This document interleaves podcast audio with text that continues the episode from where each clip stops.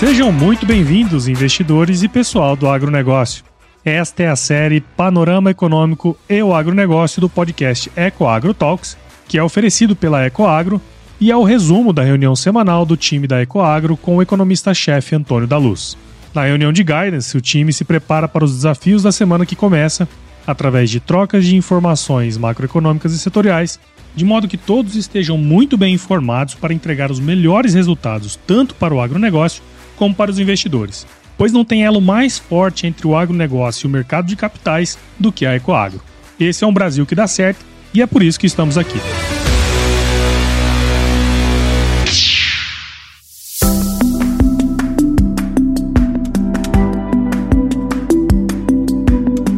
Olá, investidores! Olá, pessoal do agronegócio. Que bom, que bom tê-los conosco no nosso panorama macroeconômico e o agronegócio. Um oferecimento da Ecoagro, a maior e melhor securitizadora do agro brasileiro. Nós estamos na semana do dia 26 de fevereiro até o dia 1 de março de 2024, ou seja, o ano começou, pessoal. É isso mesmo, o ano começou. E para nós entendermos esse início do ano, eu quero dar uma passada no que está acontecendo primeiro na Alemanha. País que a gente fala muito pouco aqui, porque nós tratamos mais da zona do euro. Entretanto, a Alemanha é o coração da economia europeia. E nós tivemos a divulgação dos resultados de PIB, e esses dados preocupam bastante, e você deve se preocupar com eles. O PIB trimestral alemão fechou em menos 0,3, menos 0,3. E o resultado anterior já tinha sido negativo, menos 0,1, e o anterior ao anterior também tinha sido menos 0,1, e o anterior, eh, lá no, no, no primeiro trimestre, tinha sido zero. Então, o que, que está acontecendo com a Alemanha? Ela está há três trimestres fechando com resultados negativos. Ela já estava tecnicamente em recessão. Só que tem um detalhe: o resultado anterior era menos 0,1, agora veio menos 0,3. Ou seja, a Alemanha ela está numa recessão econômica e ela parece estar aprofundando esta piora. O PIB alemão fechou o ano, aí estamos olhando quatro trimestres consolidados, em menos 0,2. Então vejam, situação complicada da economia alemã que é o, o, motor da economia da zona do euro. E quando nós olhamos para frente, PIB você lembra, né? PIB registra.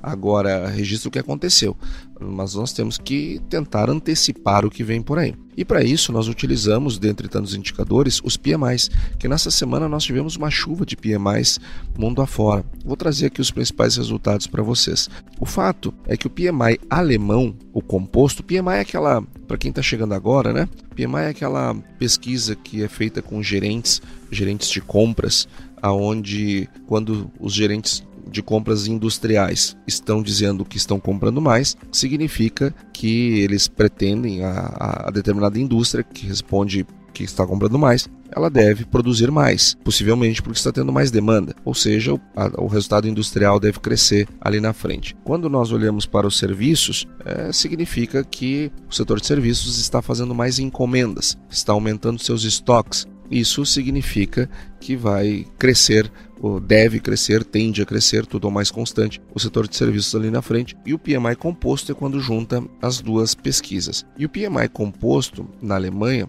ele tá numa teve queda, ele está no nível 46,1, quando 50 é a linha que divide uh, da contração para a expansão. Então, o resultado de 46,1 significa que a atividade econômica alemã ela está contraindo. E a pior parte desta, dessa contração ela vem da indústria. A indústria caiu de um nível de 45,5 para 42,3 na leitura mensal é, divulgada em fevereiro. Então veja, não só a, a, a Alemanha está mal, está em recessão, mas os PMIs eles estão piorando. O único resultado que teve melhora foi o resultado dos serviços. Serviços melhorou um pouquinho, de 47,7 para 48,2 nessa leitura. Entretanto, ela não compensa a queda no setor industrial, fazendo com que o PMI composto tenha tido uma queda de quase um ponto nessa leitura de fevereiro. Então, a economia alemã ela preocupa porque ela está em recessão e quando nós olhamos para frente, a partir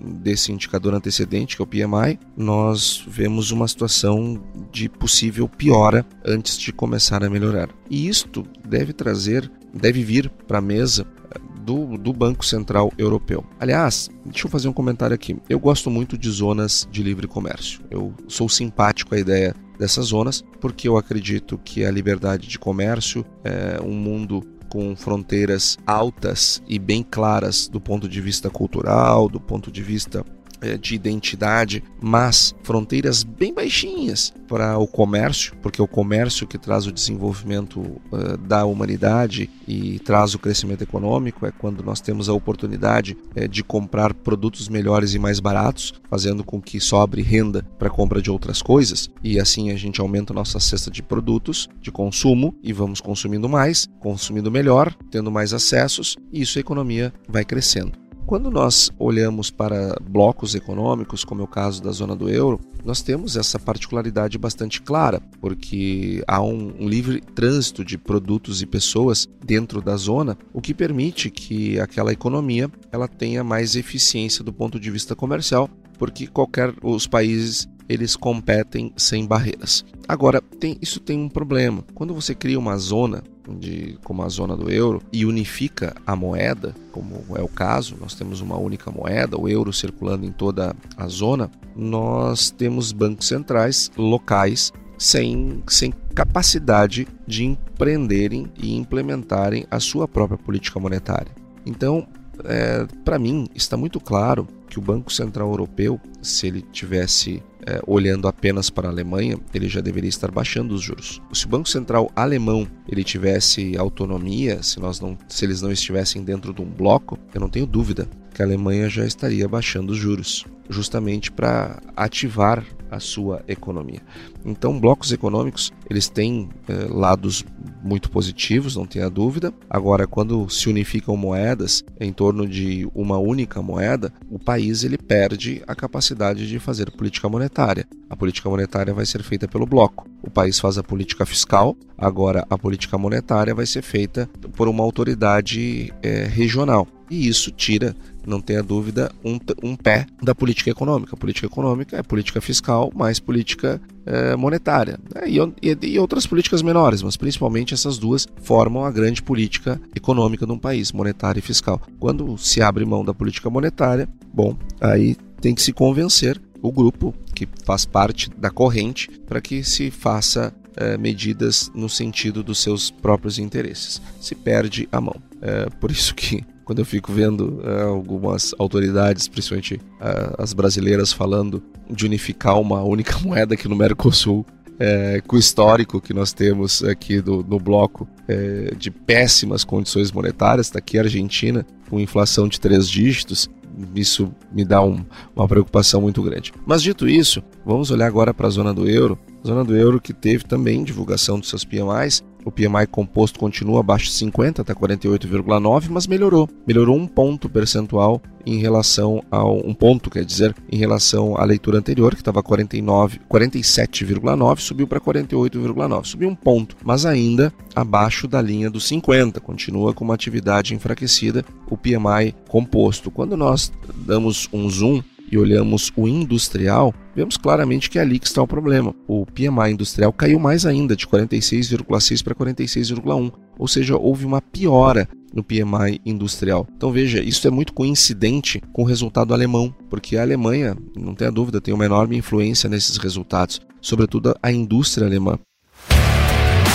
Ecoagro, o elo entre o agronegócio e o mercado de capitais.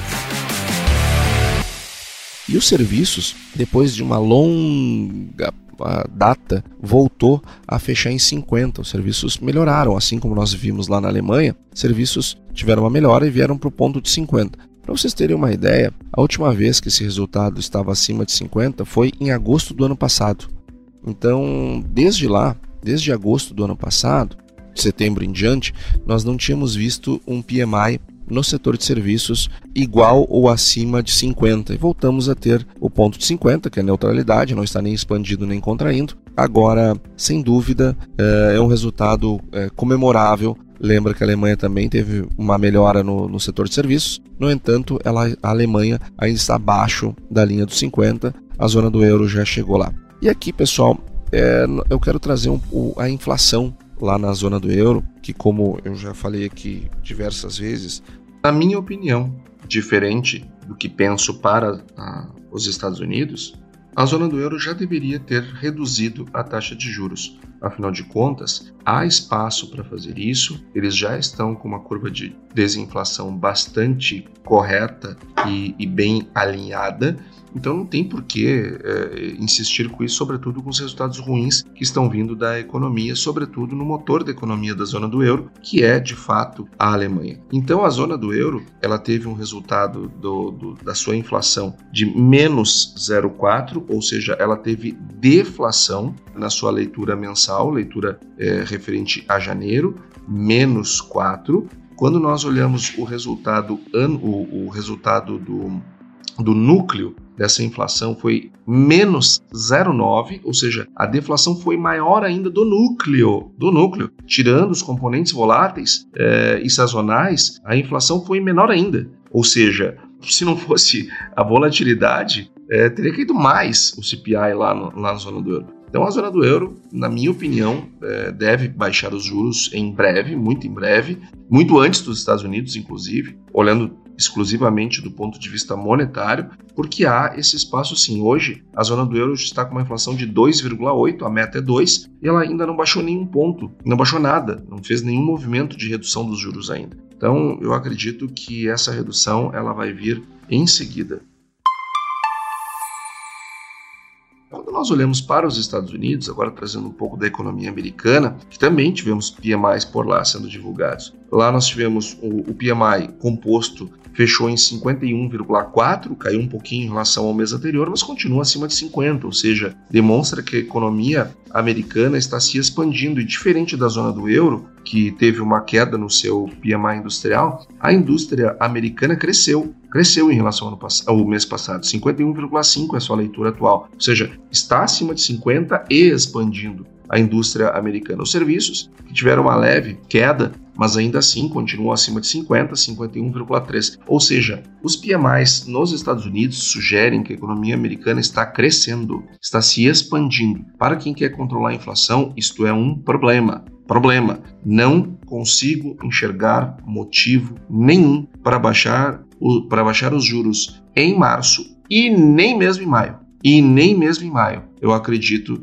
que haja espaço para reduzir os juros nos Estados Unidos. O mercado vai ter que ter paciência e se baixar agora em março, imagino que eles vão ter um sério problema, porque afinal de contas a inflação por lá ela não está controlada e nós podemos ter um novo pico de inflação. Os pedidos iniciais de seguro-desemprego, eles vieram abaixo da estimativa, que era de 217 mil, veio 201, ou seja, o número de empregados, a pressão do mercado de trabalho continua forte, continua pior do que as expectativas e todo mês tem sido assim. Então, nós temos que ter esse cuidado. Além do mais, é, bom, mas a gente pode baixar os juros nos Estados Unidos em virtude das questões fiscais americanas e também dos bancos. Olha, dos bancos não. O saldo de reservas nos Estados Unidos com os bancos é, federais, é, aliás, os bancos com o Federal Reserve, eles estão bastante elevados. Desde setembro do ano passado, essas reservas aumentaram, saíram da casa dos 3 trilhões 170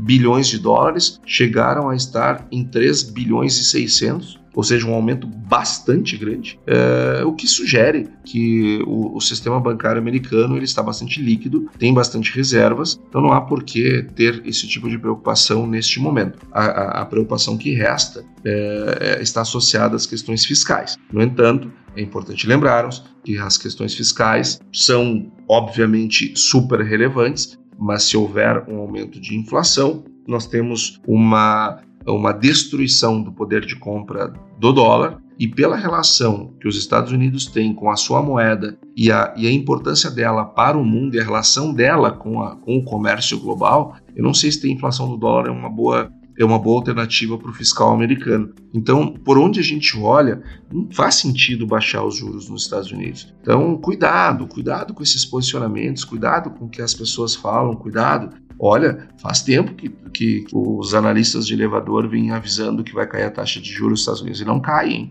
e não cai. Então, nós aqui temos trazido uma leitura sobre os indicadores e nós estamos trazendo para vocês a preocupação que quem está sentado num Copom, quem está sentado num Federal Reserve, o que, que eles olham, o que, que eles veem, o que, que eles é, têm à sua disposição. O que eles interpretam, o pensamento de cada um, bom, aí é cada um. Agora, nós estamos trazendo os dados que realmente importam para que você mesmo tire suas próprias conclusões. O Banco Central chinês manteve a taxa de juros por lá em 3,45. Havia uma expectativa da possibilidade de ele reduzir os juros por lá. Não reduziu, olha só que loucura. Não reduziu e assim segue a vida. A Argentina, que teve seu primeiro superávit orçamentário em 12 anos, trouxemos isso no, no nossa reunião de guidance da semana passada, ela fechou o ano, é, o ano passado, com uma atividade econômica com uma queda de 4,5%. Veja a destruição que a inflação faz numa economia. Então, a Argentina destruindo a sua economia, agora pode ser que com as medidas que estão sendo tomadas, elas tenham uma melhora. E ainda, falando em China, a China que não reduziu os juros, ficou em 13,45, ela, uh, o investimento estrangeiro direto, ele, está, ele acumula uma queda de 11,7%, Uh, o que é grave, tá? o que mostra que os estrangeiros não estão investindo na economia real chinesa. O que é o investimento estrangeiro direto? Aquele para comprar uma empresa, para comprar uma indústria, para comprar uma rede, para ou, ou comprar uma parte, ou fazer investimentos físicos uh, em posições que já estão lá, já são próprias, enfim, é diferente do investimento em carteira, que é usado para comprar títulos públicos, títulos privados, papéis, ações, papéis. E, então, o investimento estrangeiro direto ele mostra a disposição dos investidores em estarem num lugar por um longo período. Quando eu faço investimento direto, eu estou pensando em anos e não em dias, meses ou semanas. Quando eu compro um papel, eu posso comprar de manhã e vender de tarde. Agora, quando eu faço um investimento direto, eu estou casando é, com aquele ativo por um bom tempo. Então, a China ainda é, não está atraindo investidores para sua economia porque ainda há um, um grau de certeza bastante significativo. E o Brasil teve uma leve piora caiu um ponto a confiança do consumidor de 90,8 para 89,7. Confiança é essa medida pela Fundação Getúlio Vargas. Por que, que esse dado é importante, pessoal? Porque a confiança do consumidor é, ela se correlaciona com o consumo das famílias, que é 70% do PIB. Então, quando o consumo das famílias ele se expande, a gente espera né, que haja uma, um efeito disso no consumo das famílias. Quando ele se contrai, também é, entendemos que isso poderá acontecer. Então, uma queda no, na confiança do, do, consumidor, ela pode trazer um menor consumo de, das famílias ali na frente, o que é ruim para a economia brasileira e é mais um dado vindo no sentido da desaceleração da economia em 2024. A economia em 2024 deve crescer bem menos do que aconteceu, do que nós observamos no ano de 2023, que fechou muito bem. O IBCBR fechou com um crescimento de 0,82 é, do, para o mês de dezembro, e 2,45 no acumulado do ano. Então, sim, um resultado bastante bom uh, para o 23, mas quando nós olhamos para 24, uh, surge aqui uma preocupação, porque afinal de contas nós temos uma. Todos os indicadores que nós estamos olhando, eles sugerem um, uma desaceleração da economia brasileira. E nós tivemos também um resultado muito positivo e deve ser comemorado, que foi o crescimento da receita tributária. O Brasil arrecadou, aliás, o Brasil não, o governo brasileiro arrecadou 280,6 bilhões em, janeiro, um resultado bem melhor do que o, o mesmo janeiro do ano passado. Então, um dado sem dúvida a ser comemorado pela, pelo governo, pelo mercado, por todos aqueles que, que genuinamente, independente de bandeira partidária, de preferência, é, é, desejam o equilíbrio fiscal no Brasil, como nós aqui, nós desejamos o equilíbrio fiscal e cobramos o, de, o equilíbrio fiscal e, e, elogiamos quando os dados são bons e criticamos quando eles vêm ruins. No ano passado, janeiro tinha sido 157 bi, esse ano foi 280. Então, realmente um resultado muito robusto que nos vai que nos cria uma gordura para enfrentar o restante do ano. Então, começamos bem o, o, resultado da receita orçamentária. Entretanto, é importante que você saiba que boa parte desse resultado foi feito por receitas não recorrentes. Por isso que eu acho que trata-se de uma gordura que nós acumulamos e que iremos queimá-la ao longo do ano.